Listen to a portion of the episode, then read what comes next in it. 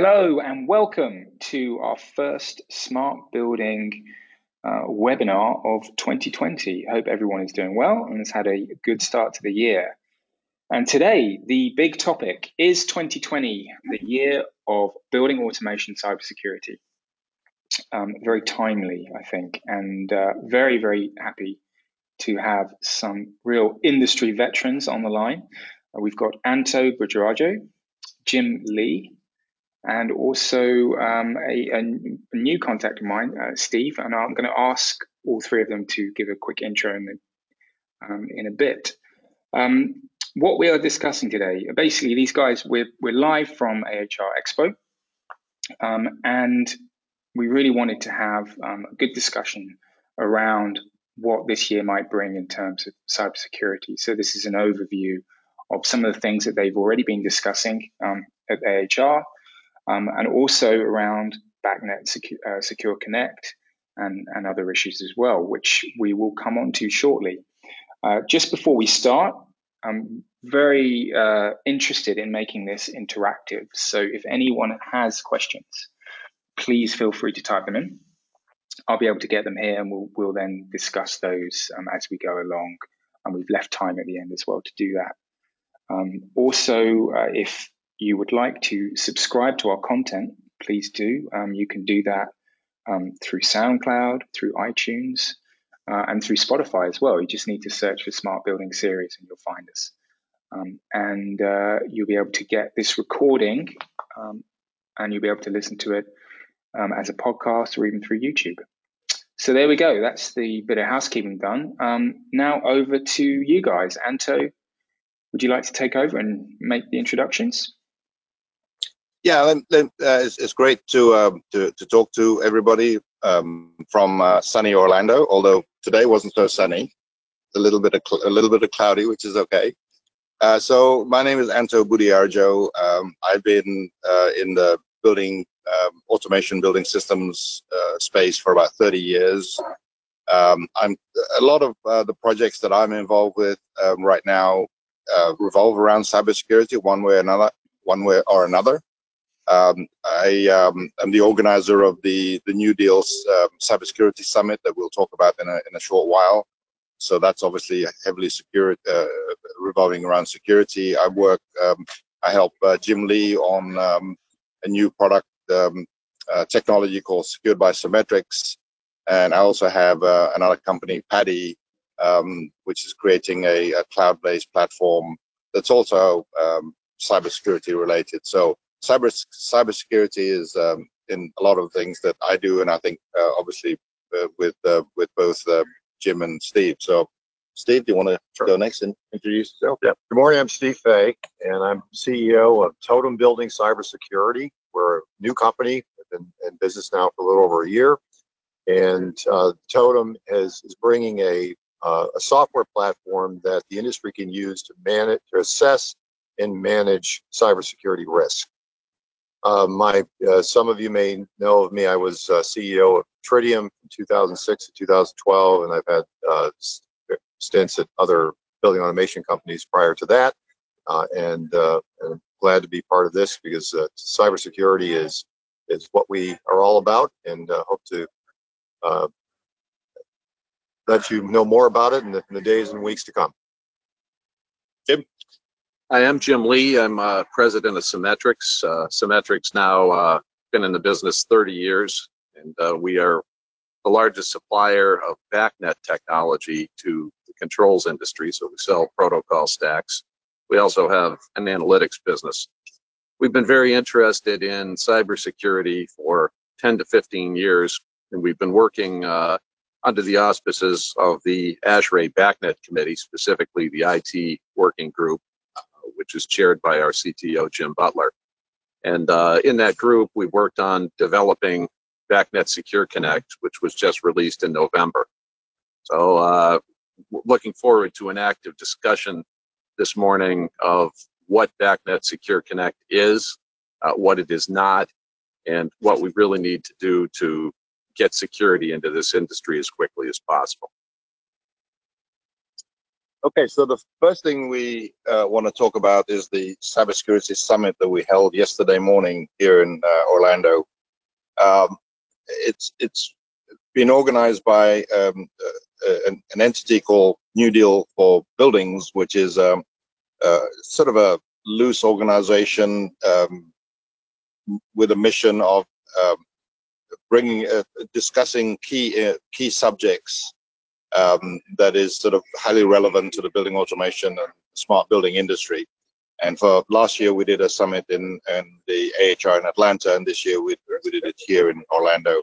Um, those are the sponsors that gives uh, an idea of um, uh, you know who's sort of behind not only the summit but also having uh, a discussion about cybersecurity and how um, the BAS industry really needs to get its act together uh, in this respect. We're um, dealing with cybersecurity because it's it's going to be a real barrier to uh, the adoption of uh, all the sort of IP-centric and internet-centric smart building technology if we don't figure out cybersecurity. Right. So that was kind of the the the the, the, the objective, uh, certainly of the summit this year.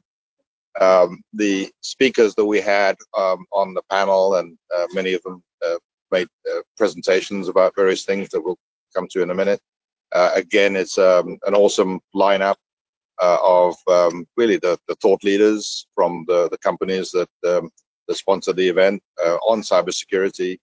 Um, so it's really it was really really good conversation. Um, do you want to talk a little bit about the? I, I think that uh, the interesting thing is that there's a uh, there's been quite an awakening. Uh, last year, people were very interested in the security topic. Now they're really engaged in actionable uh, items, trying to figure out their product management strategies on the OEM side, and uh, building owners are trying to figure out uh, what it means to their organizations because security is a very uh, large and open question.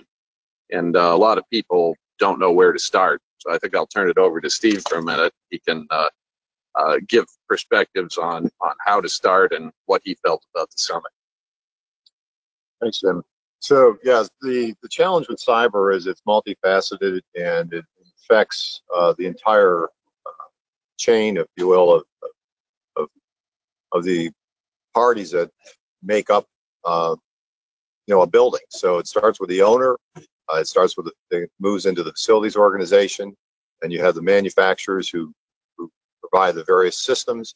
And we're talking, and where cyber is concerned, that has to go beyond building automation. These include lighting control and access, and video surveillance, and all of the systems that are, are intelligent and are in buildings, and typically today are, are networked. And then probably most importantly, it needs to involve the contractors who provide, install, and service these systems. And they all have a role to, be, to play in cyber. But at a very fundamental level, our industry is literally at the beginning of this journey. They're really waking up to the fact that uh, these systems are getting hacked uh, more, more and more increasingly, and and there's a there's a just a fundamental issue about who owns the problem. And, and I think a simple answer to that is we all do. We all have a part to play, but there's a there's there's this path to figuring out how how to secure buildings effectively is one that we're very much in the question of right now. Uh, and that's one of the reasons we had this summit yesterday was to get everybody talking about it and increase our, our collective awareness. So to, to because this is such a big subject, that, that impacts a lot of people, um, we kind of need a framework or sort of a way to think about this.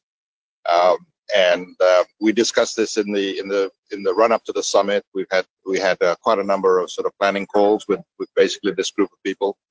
Um, and what we decided to do was to go all in on the NIST cybersecurity framework, which is this thing here. Um, now, at first glance, it may kind of look dry and, and kind of not really that exciting, but it, it really draws the picture and tells the story of cybersecurity, right? Because cybersecurity is not just having a secure password and having BACnet SC. Uh, it involves all of these functions. So maybe we could spend a, a, minute or two on each of these functions, sort of a summary of what happened yesterday. Um, that starts well, that will start to give, I think, the the audience here sort of a, an idea of why this is important. Uh, so, Steve, you talked about identify yesterday, so you can do a summary version of that. Absolutely. So, if you're not familiar with with NIST and the cybersecurity framework, it's easy enough to uh, go on, you know, Google and and look it up.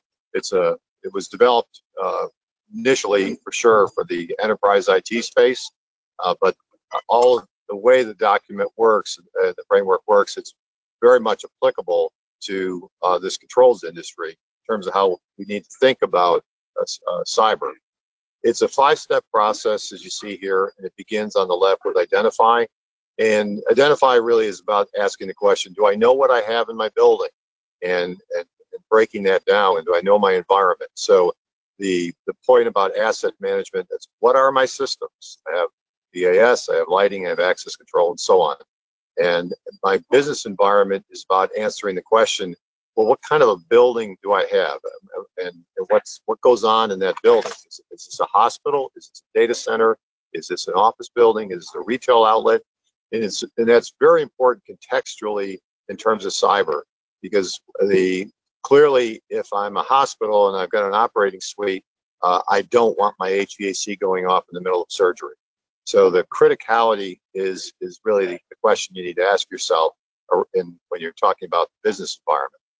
Governance uh, touches on the topic of, of policies and procedures. Uh, uh, Jim uh, Lee was very uh, insightful yesterday in his presentation, and he said, we're an industry that sells products and projects, and we don't really get involved too much with process and governance is really all about process and, and, and, and, specific to security. It's such a major piece that we're really uncomfortable with and we've got to uh, take seriously. When you start this, when you start to run the process of cybersecurity, you're doing an assessment, meaning you're going in and, and deciding what are my assets, what is my business environment, uh, do I have the policies I need, and if not, I need to create them. So that's the, the what you undertake to begin this journey of, of, of uh, securing your systems, first have to assess them. Uh, once they're assessed, then you need to have a strategy for how you're going to maintain uh, your security over time, and that's really what risk management is about. Uh, because as we, I'm sure you all know, the the bar for securing systems in the IT world uh, has to grow every year, and it's, it's going to be no different for us. Every every year, the systems change, the the, the the threat, uh, what they call the threat vectors increase. So you have to have a strategy that's going to take that into account. Uh, a strategy around how you're going to respond to, to threats when they occur. And then finally, you have the supply chain. And, and in this industry, I would say supply chain is, is a critical factor, and it's about the relationship of the owner to the to the various vendors as, as represented by manufacturers and the contractors themselves. And one of the things that's certainly not in place today in that regard is, is when you look at a, building automation specification, for example, it's very operationally driven or functionally driven. There aren't there isn't a section in the specification that, that talks about cyber. That's going to change. Contracts between owners and, and contractors are going to have requirements for those organizations to be operating in a way that is secure. And so that you're going to see a lot of changes in this particular bucket, and it's again all part of identify. Jim, can you talk about protect and detect? And absolutely, absolutely. Uh, first, I'd like to start out and say, look at everything that Steve just went over. How much technology is involved in that? Certainly some, but the real story here is that the NIST framework is a uh, way of thinking about problems, but they're not just technology problems. There's a lot of business process here. In fact, almost all of it is business process. Uh, I am going to talk about the technology sections now in protect and detect, but I just want to make clear that uh, this isn't, once again, a product or a project which is going to deploy a technology to solve this problem. It's, it's largely a process problem. But on to protect for a minute. So how do we protect these systems? First, we have to decide under identity management and access control who's going to be allowed to get on the systems. And uh, there are many ways of controlling that. Certainly, we're all familiar with passwords and other things, but it's a much more complex topic. Uh, awareness and training. Uh, how do we get the building automation industry, uh, the users, the owners, the uh, building operators to have awareness of security and what it takes to actually deploy these systems? Now we finally get to some technology, uh, data security. This is where BACnet Secure Connect would come in, actually physically securing the networks that are out there. Uh, information protection, once again, processes and procedures. How do I handle the information? Not just the bits on the wire on the network, uh, but documentation as to uh, how the systems are built. Uh, maintenance. Once the system goes in, once again, we have hackers continually trying to get into these systems over time. So you don't just buy security and it goes away. You have to continue to work on it over time. And this includes things like software updates. As you know, there are security patches coming into your devices all the time. Uh, but how are we going to get into these deeply embedded devices? These are some of the kinds of things that technology is going to uh, change with.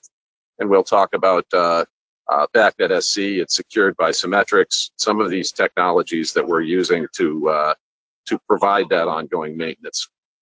And finally, protective technology. Once again, we're down into the uh, protocol stacks and the, the real bits and bytes of how we do the security, which we'll talk more about later. Okay, so that's how you, you basically secure the system. What happens if someone gets in anyways? How do you detect hackers, problems, anomalies, and events? And uh, the answer is is that you have to have uh, software and processes to understand what normal behavior is and be able to detect abnormal behavior. Uh, you have to monitor the system basically permanently to make sure that uh, people aren't trying to get in. Then you have to have business process uh, as to uh, how that detection works. Anto? So the, the, the, the two right hand columns, respond and recover, are very much process and business oriented, right? A lot of it's about, in both, it's about um, planning. So obviously you need, you need to plan um, how you would respond when um, when an incident occurs in, in a building. Um, and um, so that's a key part of uh, re respond, the sort of the respond function. Part of that planning we'll we'll talk about uh, it needs to be about communications. And here we're not really talking about network communications we're talking about human communication. You know what to say to your tenants what to say to um, your vendors who to say that to etc etc um, and also uh, depending on the building if it's a large or a prominent building it's communication through the media. Um, and then there's uh, analysis of what's what's going on so you can actually uh, react properly um, mitigation and improvements are sort of the sort of self-improvement sort of cycles after a response incident and uh, mitigate the, the, the, the incident from happening again. So one of the interesting things about the respond, um, when you start to talk about respond, is that that's quite likely to happen, you know, probably years after the building is is installed. Right? It may happen the, the next day, but it could it could also happen more likely in you know, years down the road. And the the, the question is, uh, by that time, any installer or uh, contractor that's involved in insta in the installation of BAS would have been long gone. Right? They would be they would be on other uh, projects. They may be in the maintenance loop, but they may not be. Right? So um, what's interesting is that what the conscience right, can actually impact the response down the road when they're no longer involved, right? So one of the questions that's posed is that, you know, how does that work? How how um, when when an, an instance happen and there's all this sort of um, you know panic stations trying to figure out what's going on. Hopefully not so much panic, but um, you know what is the impact on that contractor that that probably hasn't thought about that building for for years and the, one of the really striking answer is that yes, it does impact that contractor because the the the sort of the reputation of that contractor could actually be uh, uh, you know brought out into the as part of the, the, the response process, or it may actually be something that was caused years ago that was not something that was not done right. So, you know, this this kind of thinking um, really is kind of uh, is brought out by this whole sort of framework. The, the last function is recover, and this uh, similar kind of things here, which is really how to recover. Um, uh, planning wise, uh, there was a lot of talk and discussion about uh, tabletop exercises to actually sort of run through um, uh, fire drill kind of um, scenarios of how to bring the system back uh, online, how to make sure you have good backups. Um, and again, there's a lot of communications, um, both uh, internally. Um, lessons learned. Yeah, lessons learned and improvement, the sort of the, the cycle.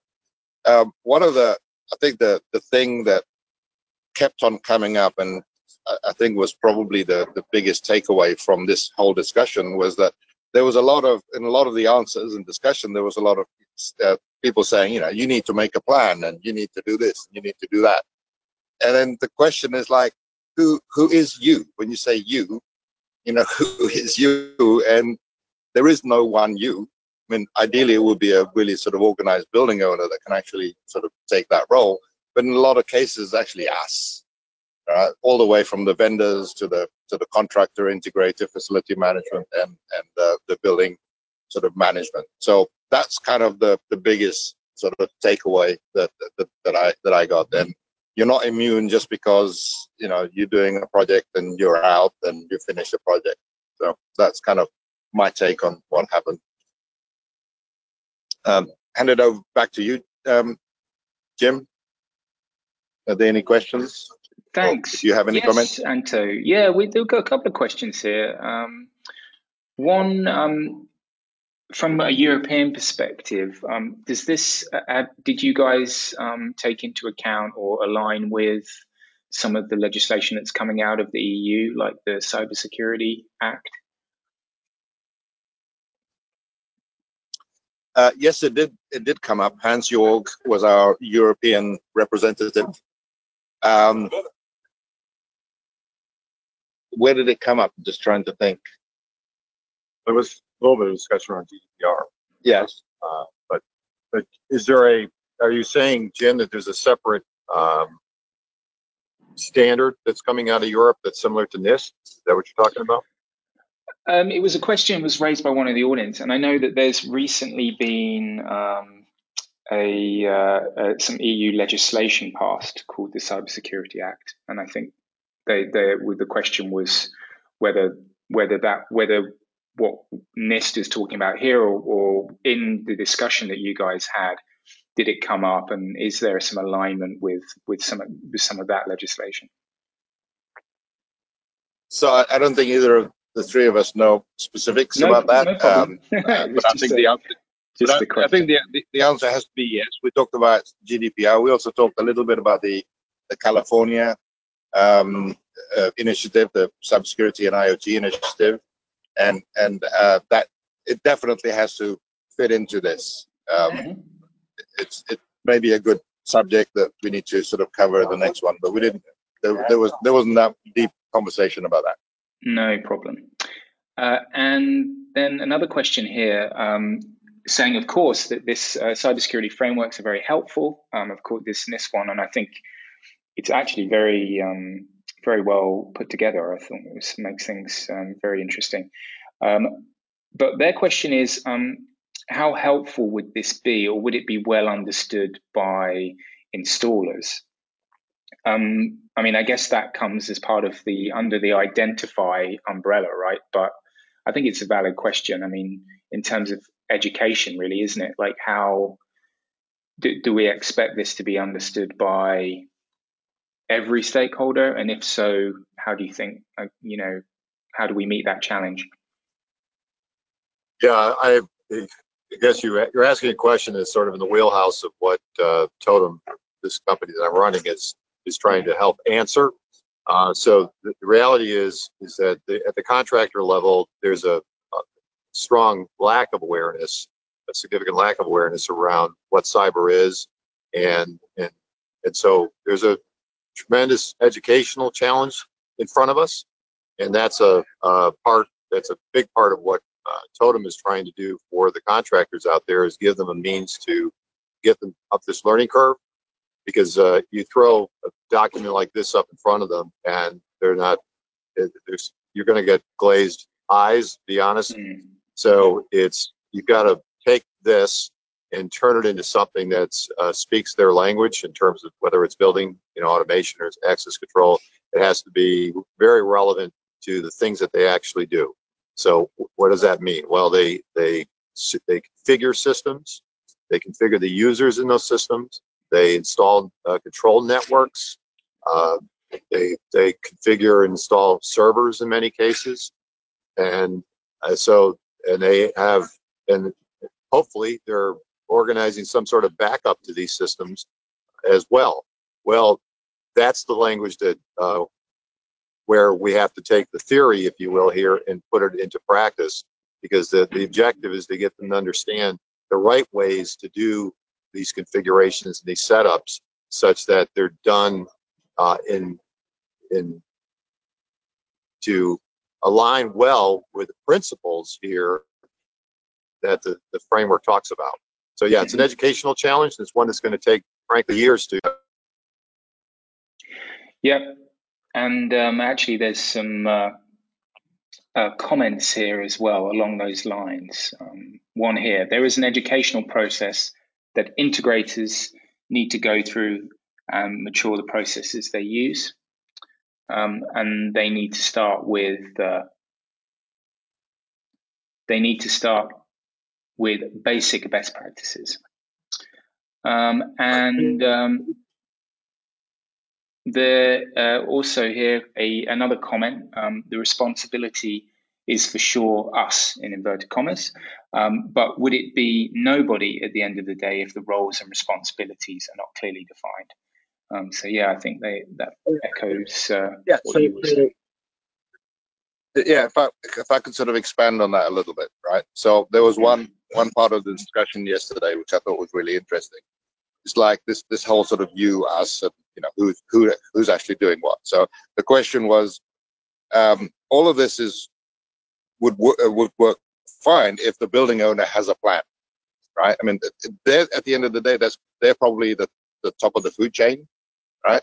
So the, the question is okay so if you're a contractor and you know you're um, you're you're responding to a bid and you, you get the project or you're likely to get the project but there is no plan right but you know there needs to be a plan because if there is no plan that you may be um, at risk three years down the road when something happens you know what what should you as a contractor as an installer do right you're not going to turn away the job because generally speaking, contractors don't do that.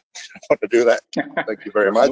So you know th there is some there's an opportunity there for for for people who install buildings to say, hey, uh, building owner, um, or hey, whoever it is that they they're dealing with, there really should be a plan here, and this is kind of our template of a plan. We need to we'd like to see something like this so that everybody's protected and doing the responsible thing. So there are opportunities, and I think you know one of the slides that Jim Lee had um, really speaks to the fact that uh, there's a lot of opportunities for um, uh, stakeholders in, in the sort of the building automation chain, as it were, to actually um, uh, promote the fact that uh, cybersecurity has to be thought out throughout the process and not just a, a simple technology issue.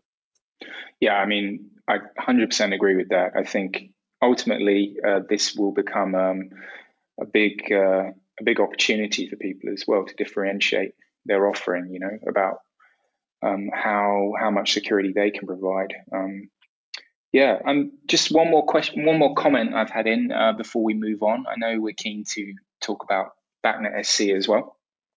Uh, the building owner has been heavily dependent on the systems integrator. Therefore, the SI is the primary knowledge keeper. Uh, the building owner needs to take over more of the knowledge keeper role.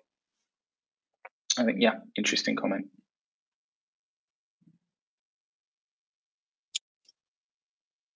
For sure.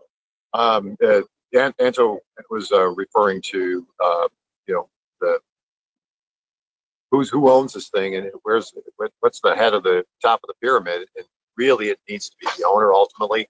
Uh, mm-hmm. And but in facilities or in facilities organizations, again, there's a lack of awareness of cybersecurity as part of the responsibility for the facilities team. Generally, when there's a problem, it ends up in the IT. Larger organizations may often bring IT into the picture, or larger facility organizations sometimes have a dedicated IT uh, resource on the team. Um, and, and that's really critical at the end of the day that, that the owner uh, assume the overall responsibility for security, particularly when you get into respond and recover and think about what happens when an event occurs. It's it's got to be driven at the owner level as to who's going to be uh, on the hook for, for for for figuring out the problem, or mitigating uh, damage while things are going on, and, and again, if you don't have you haven't thought through what your policies and procedures are going to look like when that event occurs, you're going to be caught unprepared and, and no one's going to look good in that process. So we very much encourage that the owners uh, assume the overall or be the accountable uh, party in this in this effort. And to that end, we had quite a discussion yesterday about who's going to pay and what it means. And when we talk about the building owner, if you look at larger organizations, uh, as security is a process, not a project or a product, it can't be financed the way that we build buildings, where everything's contemplated as a capital asset up front, and then not another penny is spent over the life cycle. Because it's ongoing and because IT changes at three year intervals and buildings at 30 year intervals, uh, the question is, is who has the budget to actually pay for ongoing security? And largely there's a, a thought process that leads to IT will pay that ongoing component. But we haven't made that leap to hyperspace where IT actually has budgets right now. So this is going to be a very interesting thing in the industry to see how it shakes out. Uh, the question as to who is going to pay. Yeah, Yes, indeed. Would uh, would you like I'd just like to move on now to the next slide? Yeah, yeah. So just one a quick point before we move on. Um, the the speakers that made uh, these presentations yesterday uh, wrote a series of articles uh, that are on the New Deal blog. It's actually they're, they're relatively short, four or five minute pieces each. Mm-hmm. Uh, it would be really interesting reading for um, your audience. Um, right. And we're also working on um, combining them into essentially a, a, white paper that we'll distribute sometime in the next week or two. Uh, and I'll, um, I'll, I'll I'll notify you, Jim, so that um, maybe you can uh, uh, yeah distribute absolutely. that to your subscribers. We can uh, we can put some links up on the uh, the notes for that for this webinar. Definitely. All right. So moving on, the, the next subject is uh, BACnet SC. Um, Jim, do you want to start this? Sure. So once again, BACnet SC has been developed under the auspices of the uh, ASHRAE BACnet Committee, the IT working group. Uh, work commenced on it over 10 years ago, and it was approved finally as an ASHRAE standard as part of the BACnet standard uh, in November. BACnet SC, if you will, is uh, a secure data link layer. So BACnet has many other data link layers today, including uh, BACnet IP, which is very prevalent, MSTP, uh, etc. So you can think of BACnet Secure Connect as just a new data link layer. Overall, is to make BACnet IT friendly. This was the idea from the very beginning. The idea is, is that once again, buildings are on 10, 20, 30 year time cycles and building automation as well, whereas IT is on a three year time horizon. So anything we do in building automation and apply could be wildly obsolete even before it hits hits the market, just because of the fast rate of change of IT standards and processes. So the idea was to split the two things and abstract away the very valuable pieces of BACnet uh, for our industry, like the application layers and uh, data definitions, and uh, subtract that away from the whatever the IT technology du jour is. So right now, BACnet SC is a series of BACnet applications and data definitions, regular BACnet, and it runs over uh, uh, basically WebSockets, which is the same technology you would use uh, if you were browsing uh, your secure uh, uh, web browser to your bank website. So imagine that as the underlying technology, and that uses something called TLS 1.3, and uh, it's a, uh, a very secure technology. Uh, going on a little bit, there are some other changes that are needed because yes, it is just another data link layer, but now we have to handle security certificates. We have to handle uh, assigning those certificates, configuring the systems. And there's a traffic cop that we've added, and that's called the hub.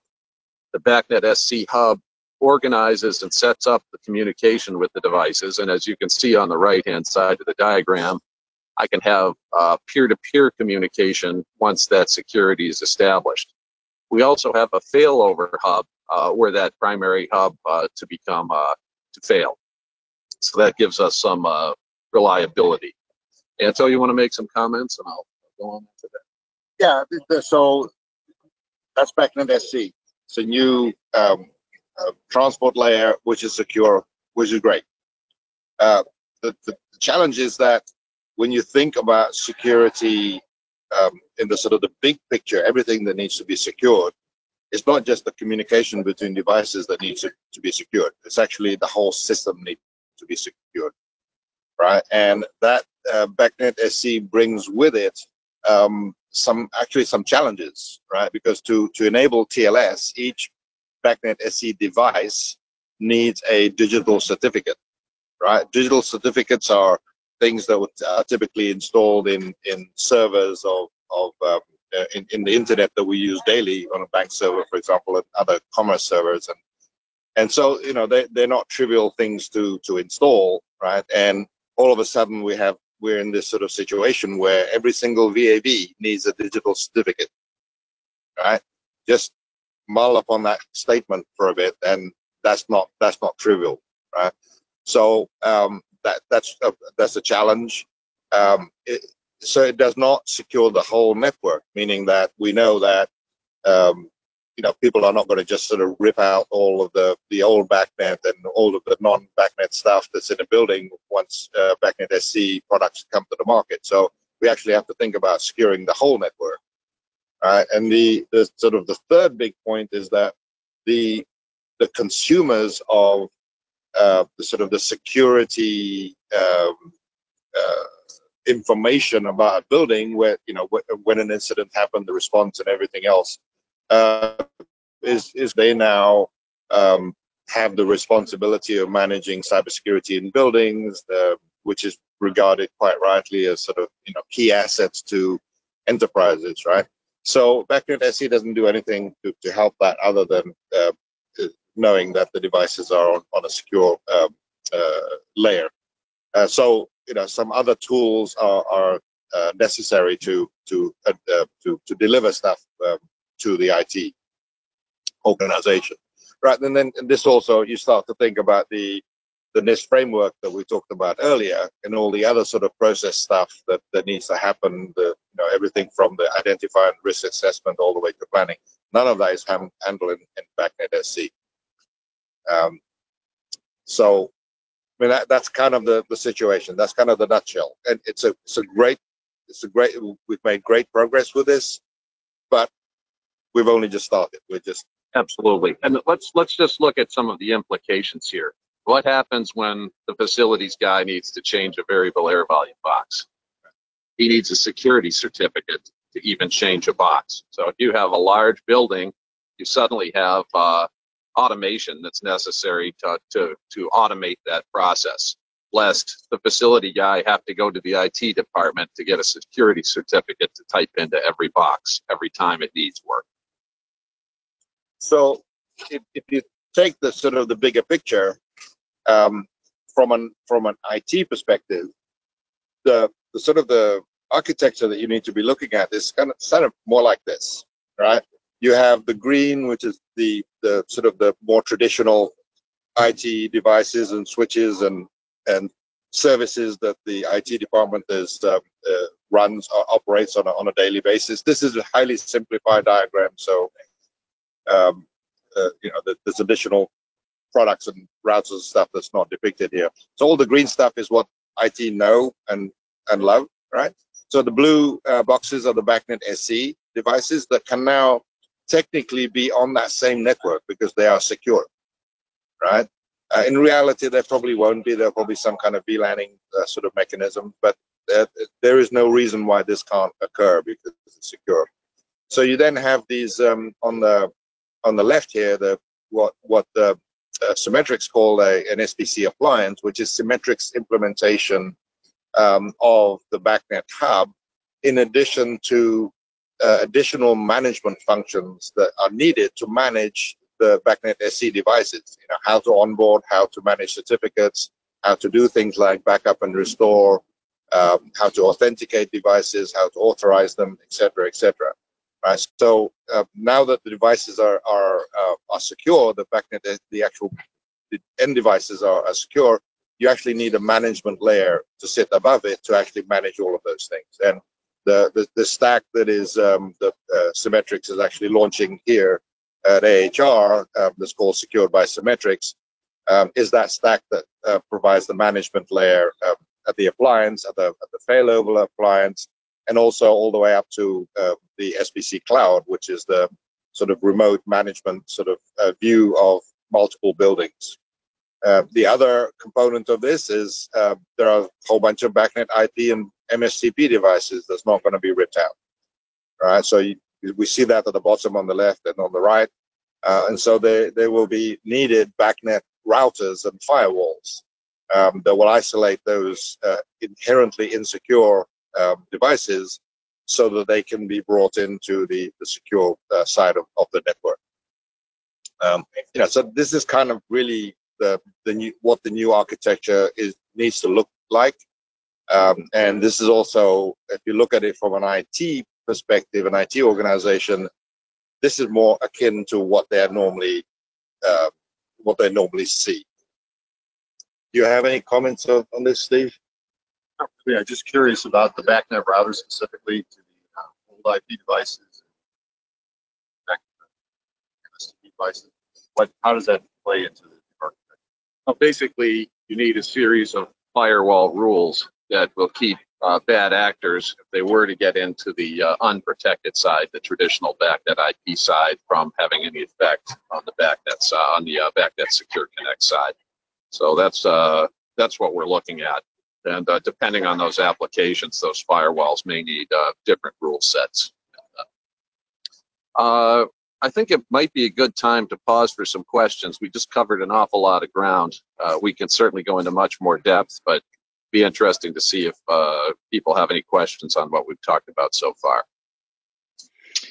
Yes, why not? Let's do that. So, anyone out there got some questions uh, about last couple of slides we've seen? Feel free to put them in. Um, uh, one here is a comment, um, and I think it goes back to a little bit about what we were talking about earlier. But um, sometimes IT is the cause of operational negative impact due to lack of understanding. I think that's a fair comment. Uh, there needs to be a cooperative effort between FM and IT to avoid uh, this. Um, and NIST acknowledged with 8228 that OT cannot be managed with IT processes. Um, also, a question here. Um, Jim, uh, to I, I, I, can share a story with you for a major uh, building in, in a major city here in the United States. Please do, yeah. Where they had about the IT department was scanning uh, using conventional scanning tools, and they shut down about 6,000 of the, of the 10,000 devices by simply, uh, you know, trying to find open, uh, trying to find port vulnerabilities on the devices. Mm. So the, your, the comment from the audience is absolutely correct that cybersecurity in the world of control systems has to be looked at and understood and managed differently than you manage conventional IT devices. Mm. And what's your sense? In addition, no, I'm sorry. Go ahead, Jim. I was just going to say, what's your sense then of, of where we are with that? Is there still have we? Is there a, now a good understanding of that, or or is that still like a major issue? I, I think I, I think not. I think it's still evolutionary. You know, if you turn back the clock uh, 20 years, uh, the problem was that uh, the uh, building automation industry was uh, very uninformed about IT. And uh, now I think we've gotten to the point where there are a lot of very sophisticated people in the building automation space. And in fact, uh, we often don't even get the chance to have an audience with the right people at IT. And when the answer is no out of the chute, uh, without uh, being able to have a, uh, a rational conversation, uh, it makes it difficult to move forward. Uh, we do think that will change and break down, but it does amaze me every day uh, the number of IT people that basically have no idea about the operational technology world.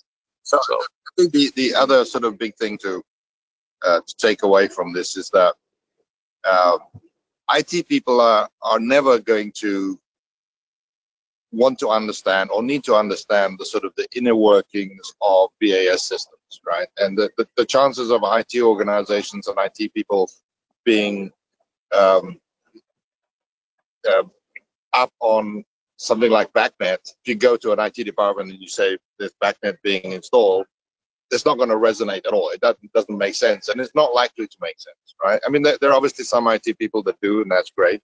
So I think the the, the philosophy needs to be that we, as the uh, BAS industry, need to adopt how BAS systems um, are being seen by IT people right? And that's not too difficult because they have pretty set standards and pretty set tools that they use, um, whether they're managing servers within their data centers or you know um, PCs around their their network or printers. You know, they, all of that is is known, and and and we need to make sure that the both the information and the presentment of um, the network architecture fits with their model of things right? Then we can do stuff um, underneath that. And this is the, the purpose of this particular slide.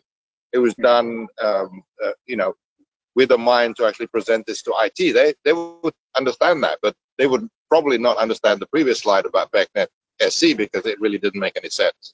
So, right. One of the things we're trying to do uh, to address that is not only as vendors, we're, we're trying to create products that deliver the kinds of things that traditional IT departments would like to see. So when we're providing monitoring services to these new uh, BACnet networks through uh, secured by Cimetrics, for instance, we're serving up things like syslogs and events in such a way as that traditional IT tools like SIEM tools can uh, look at that information and uh, use it in a way that uh, that's that's one method. The other thing we're trying to do is uh, after we standardize some of these new features, which will go on top of BACnet SC.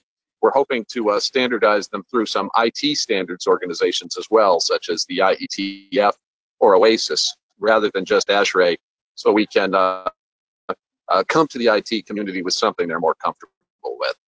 I think it's a good time to go to the next slide, which is actually our last slide. That actually, you know, because the question here is with SC and sort of this new architecture that we need to go to. How do we make this happen? And how do we make this happen you know soon rather than in, in 10 years right? So mm-hmm. there there are two initiatives that were uh, launched um, this week at AHR um, that sort of uh, is is is all about not business for you as usual right? And um, Jim you want to talk sure. about these? So in in terms of figuring out how we can accelerate adoption uh, Andy McMillan and BACnet International have uh, launched a rapid implementation program uh, where they're creating a, a Java-based reference code as well as test devices to help speed uh, manufacturers and OEMs along their way. And they're also looking at accelerating uh, the testing at the BACnet testing laboratories for BACnet Secure Connect compliant products. And at Cimetrics, uh, we're looking much more broadly than BACnet SC at some of these other functions, which are, are completely necessary to have actually a functioning security solution in the industry. So things uh, such as onboarding, device certification management, interoperable configuration, uh, secure backup and restore, uh, firmware update. Do that, we're banding together a consortium of uh, of large OEMs in the industry to come up with these new standards collectively. And in about a year's time, those standards are going to be re- reintroduced uh, into the uh, committee, as well as some of these uh, uh organizations like the IETF to secure other functions that are beyond just the data link. So we apologize for the background music. The uh, show carnival seems to be uh, starting up here a little yeah, bit. Yeah, so. live, live from AHR. It's about to open in 10 minutes. But we, we should be able to continue for another 10 minutes, right? Yeah, Any questions? Yeah, there's um a question slash comment here. Um, be interesting to get your take on this. Um, someone's saying, in in my experience, IT groups can have a difficult time giving remote access to BAS service providers. Do you feel that utilizing outbound ports for monitoring monitoring only would be a way past this? The ability to command yes. remotely would be lost, but at the very least, uh, you could view your equipment and properly deploy when needed.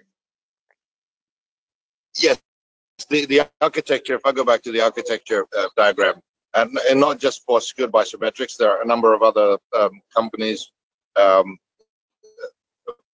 marketing um, secure, uh, security VPN type products. And the architecture, the sort of the the uh, uh going forward architecture is really um, a device from inside calling out, calling home, right? So the way it works with Secure by Cimetrics is that the appliance that you see on the left there um, actually start initiates everything from inside the in, inside the organization out to the cloud when it needs to to provide remote uh, management of the the devices, right? The other uh, products uh, from companies like Tosibox and Separate Networks and IoT um, do the same thing uh, or something similar. Uh, obviously, not not specific to BACnet. Um, mm. so that that actually solves a lot of problems uh, because no ports actually need to be opened up. Um, they typically go from inside out, uh, and they are typically obviously uh, security devices inherently secure, like like uh, secured by Cimetrics and the other products that I mentioned.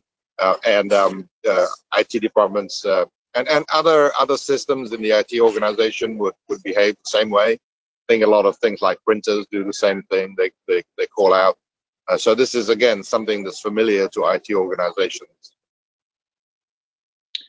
Good. Okay. I think uh, um, uh, I would add to that. Sorry. That, uh, there isn't a one size fits all. Uh, it really depends on the organization, uh, what the, the mission is.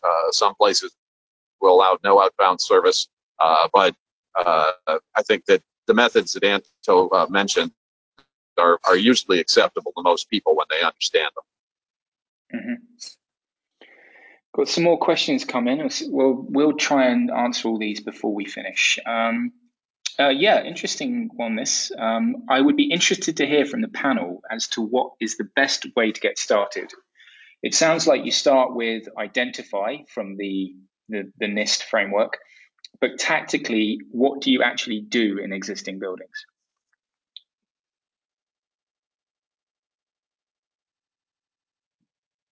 So, from an assessment perspective, uh, the first thing is to we're talking about a, single system, uh, like like building automation. Then your the assessment process is to look at the the, the key elements that make it up. So in the case of a building automation system, you typically have a server and you have some IP controllers, and it's at the IP level that you're you're most uh, concerned. So in the at the server level, what what is it we're concerned about? Well, what's software revision on the on the server itself, both on the application and at the operating system level? Are they up to date? Yes or no? If they are, uh, do they have the latest security patches in, them? So that's that's typically the the key starting point. Then the, the server and or the uh, the network type controllers often have uh, user configurations within the within the panel or within the server, and the configurations thing you're going to look at uh, because for an example of that is many systems have, have some sort of auto lockout feature that, that, that the application supports has that been used? Because uh, that's critical to uh, defeating any kind of password cracker that might be trying to guess the passwords to the system. So that's that's a typical step. You know, we've we've talked a little bit about referred just a few minutes ago about, about the network side. So the system is connected often remotely. And ability. And if you're not using some kind of a secure VPN product, uh, you need to be, uh, because the uh, the system can be, particularly systems that have public-facing IP addresses, can be discovered uh, easily. And there's there's websites you can go to like Shodan that have lists of all the public-facing IP systems in the marketplace today. You don't want to be one of them. So those are just a couple of examples of, of typical areas where you start to break down the process of doing your assessment.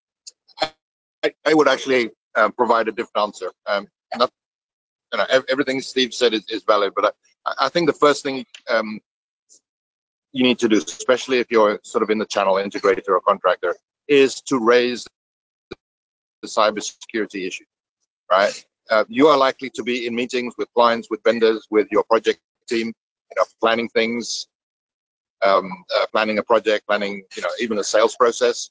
Uh, I, I, believe that in each and every one of those meetings, uh, where you have a, a, sort of a listed agenda of stuff to, you know, products to decide, whatever, there needs to be a line item that says cybersecurity.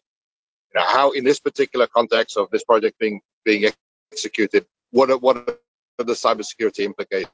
Is, is the is the building owner uh, aware of the need for um, uh, a plan for you know uh, the restore and um, recovery and all the all this stuff. So you really need to. It's, it's a um, as we talked about earlier in the in the, the, summit discussion. It's more about the process and sort of the human sort of uh, side of things.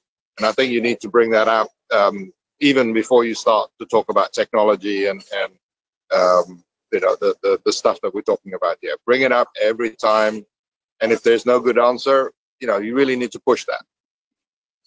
Mm-hmm. Yeah, some good advice there. Thank you. Um, I think we've got time for one more question, guys. Um, here it is. Uh, do you think that an IT web services approach, such as MQTT, with certificate authentication, will be the only approach that IT departments will accept? Probably, uh, I don't. Uh, the uh, BACnet committee has uh, has looked at MQTT, and uh, it might be an option that they go with in the future. Uh, but uh, we don't believe that that will be the only option. there are some people that that are biased towards that solution, but there are many, many other solutions out there. Hmm. It, for people who are generally not experienced with what's gone on in the industry for uh, the last 30 years. It looked like an attractive option, uh, but a lot of people coming in from the IT side or the IoT side really don't have the perspective of just how deeply embedded the industry is with existing technologies. And uh, MQTT uh, does not add a significant amount of value. It's fine technology and could be used, but uh, it's it's certainly not an imperative. Okay. I would, I would, just, just it kind of depends on which which part which, which part of the stack you're talking about, right? Mm-hmm. So maybe in the sort of the IT communications, or sorry, the communications to the cloud and things that are sort of towards the top of the stack, something like MQTT would be more applicable. But uh, Jim's comments about uh, something like BACnet and, and other sort of building-centric protocols are uh, have much more sort of nuance to uh, to the, the applications that we have to deal with. Yeah. In fact, I'd, I'd point out that the you know the the real value of uh, something like uh, BACnet is the application layer, uh, data definitions, default behaviors, how information is represented, uh, how it's transmitted on the wire is a commodity, and whatever that communication technology is will certainly evolve over time, and uh, ultimately we're agnostic on that. Mm. I think if I was to read into the question a little bit, I, I was wondering if um, it, what they were saying was because you know MQTT with certificate authentication is something that IT departments you know know about, quote unquote. Um, is you know are they more comfortable with it and therefore is it something because they understand it a little bit more they're you know they're more inclined to uh, uh, to go with it is there something in that well i mean it, it's it's part of the the sort of the the thesis that i mentioned earlier that we obviously need to um, uh, apply as much uh, it uh, friendly technologies right. as yeah. possible, right? So the, the statement that you made uh, fits with that. But mm. we also have to make sure that the applications of controlling air and heat and you know all the stuff that BAS does um, works the way it has to work. Otherwise, you really don't have an automation system. So it has to sort of balance the two. Um, and uh, know, in some places you, you, you can and should do that, but in, in other places you can't. So it, it's kind of it, there's a lot of um, pieces to this, and I don't think making a blanket statement like MQTT is the only thing doesn't make sense. It's the same saying that BACnet is the only thing. That doesn't make sense either. No, no, for sure. And I, I don't think. Um, I, I would go further subtle reasons that uh, it's not as straightforward as it appears. Yeah, no, for sure. And I don't think that who asked the question they they were saying that it was the only uh, the the only way forward. Just that, um, yeah, I think it was as as you said, Anto, kind of in uh, fits into what you were saying about being able to talk uh, the same language, or at least you know consider IT IT departments and things like that. Um, um, I think looks like we've we've come to an end. I'm afraid we've run out of time. There are some questions I, I wasn't able to get to, um, so I'm sorry for that. Um, but uh, you know, feel free maybe to um, to post them on our on our website once I once I put the video up, and um, we'll we'll try and get around to answering them um, when we can. Um, so yeah, uh, I think just remains me to say, guys, from from your perspective, was there anything you wanted to finish finish with? I think uh, just thanks, thank you everyone in the audience for listening. Uh, this is a very dynamic topic and will be changing very rapidly over the next few years. Uh, we're taking the first steps now to get started, uh, but we certainly appreciate everyone's feedback uh, and questions and look forward to working with you as an industry as we go forward. Thank you very much. Yeah, thanks. Yeah. Good. Great. And we have recorded um, the session, so I'll be putting up the, the slides and the audio recording um, on our website, memoori.com, later. So you'll be able to uh, listen again, or of course, share with, please feel free to share with colleagues um, or other industry contacts uh, and spread the word. Um, and beyond that, you can also subscribe to all of our content. All the webinars we'll be doing this year, that's going to be up on uh, on um, iTunes and Spotify. So if you search for Smart Building Series, you'll find us there. And thanks again for for listening today. Appreciate, and of course to uh, Anto, Steve, Jim. Thanks very much for your time. Jim, thank you very much. Bye bye. Bye bye. Bye bye.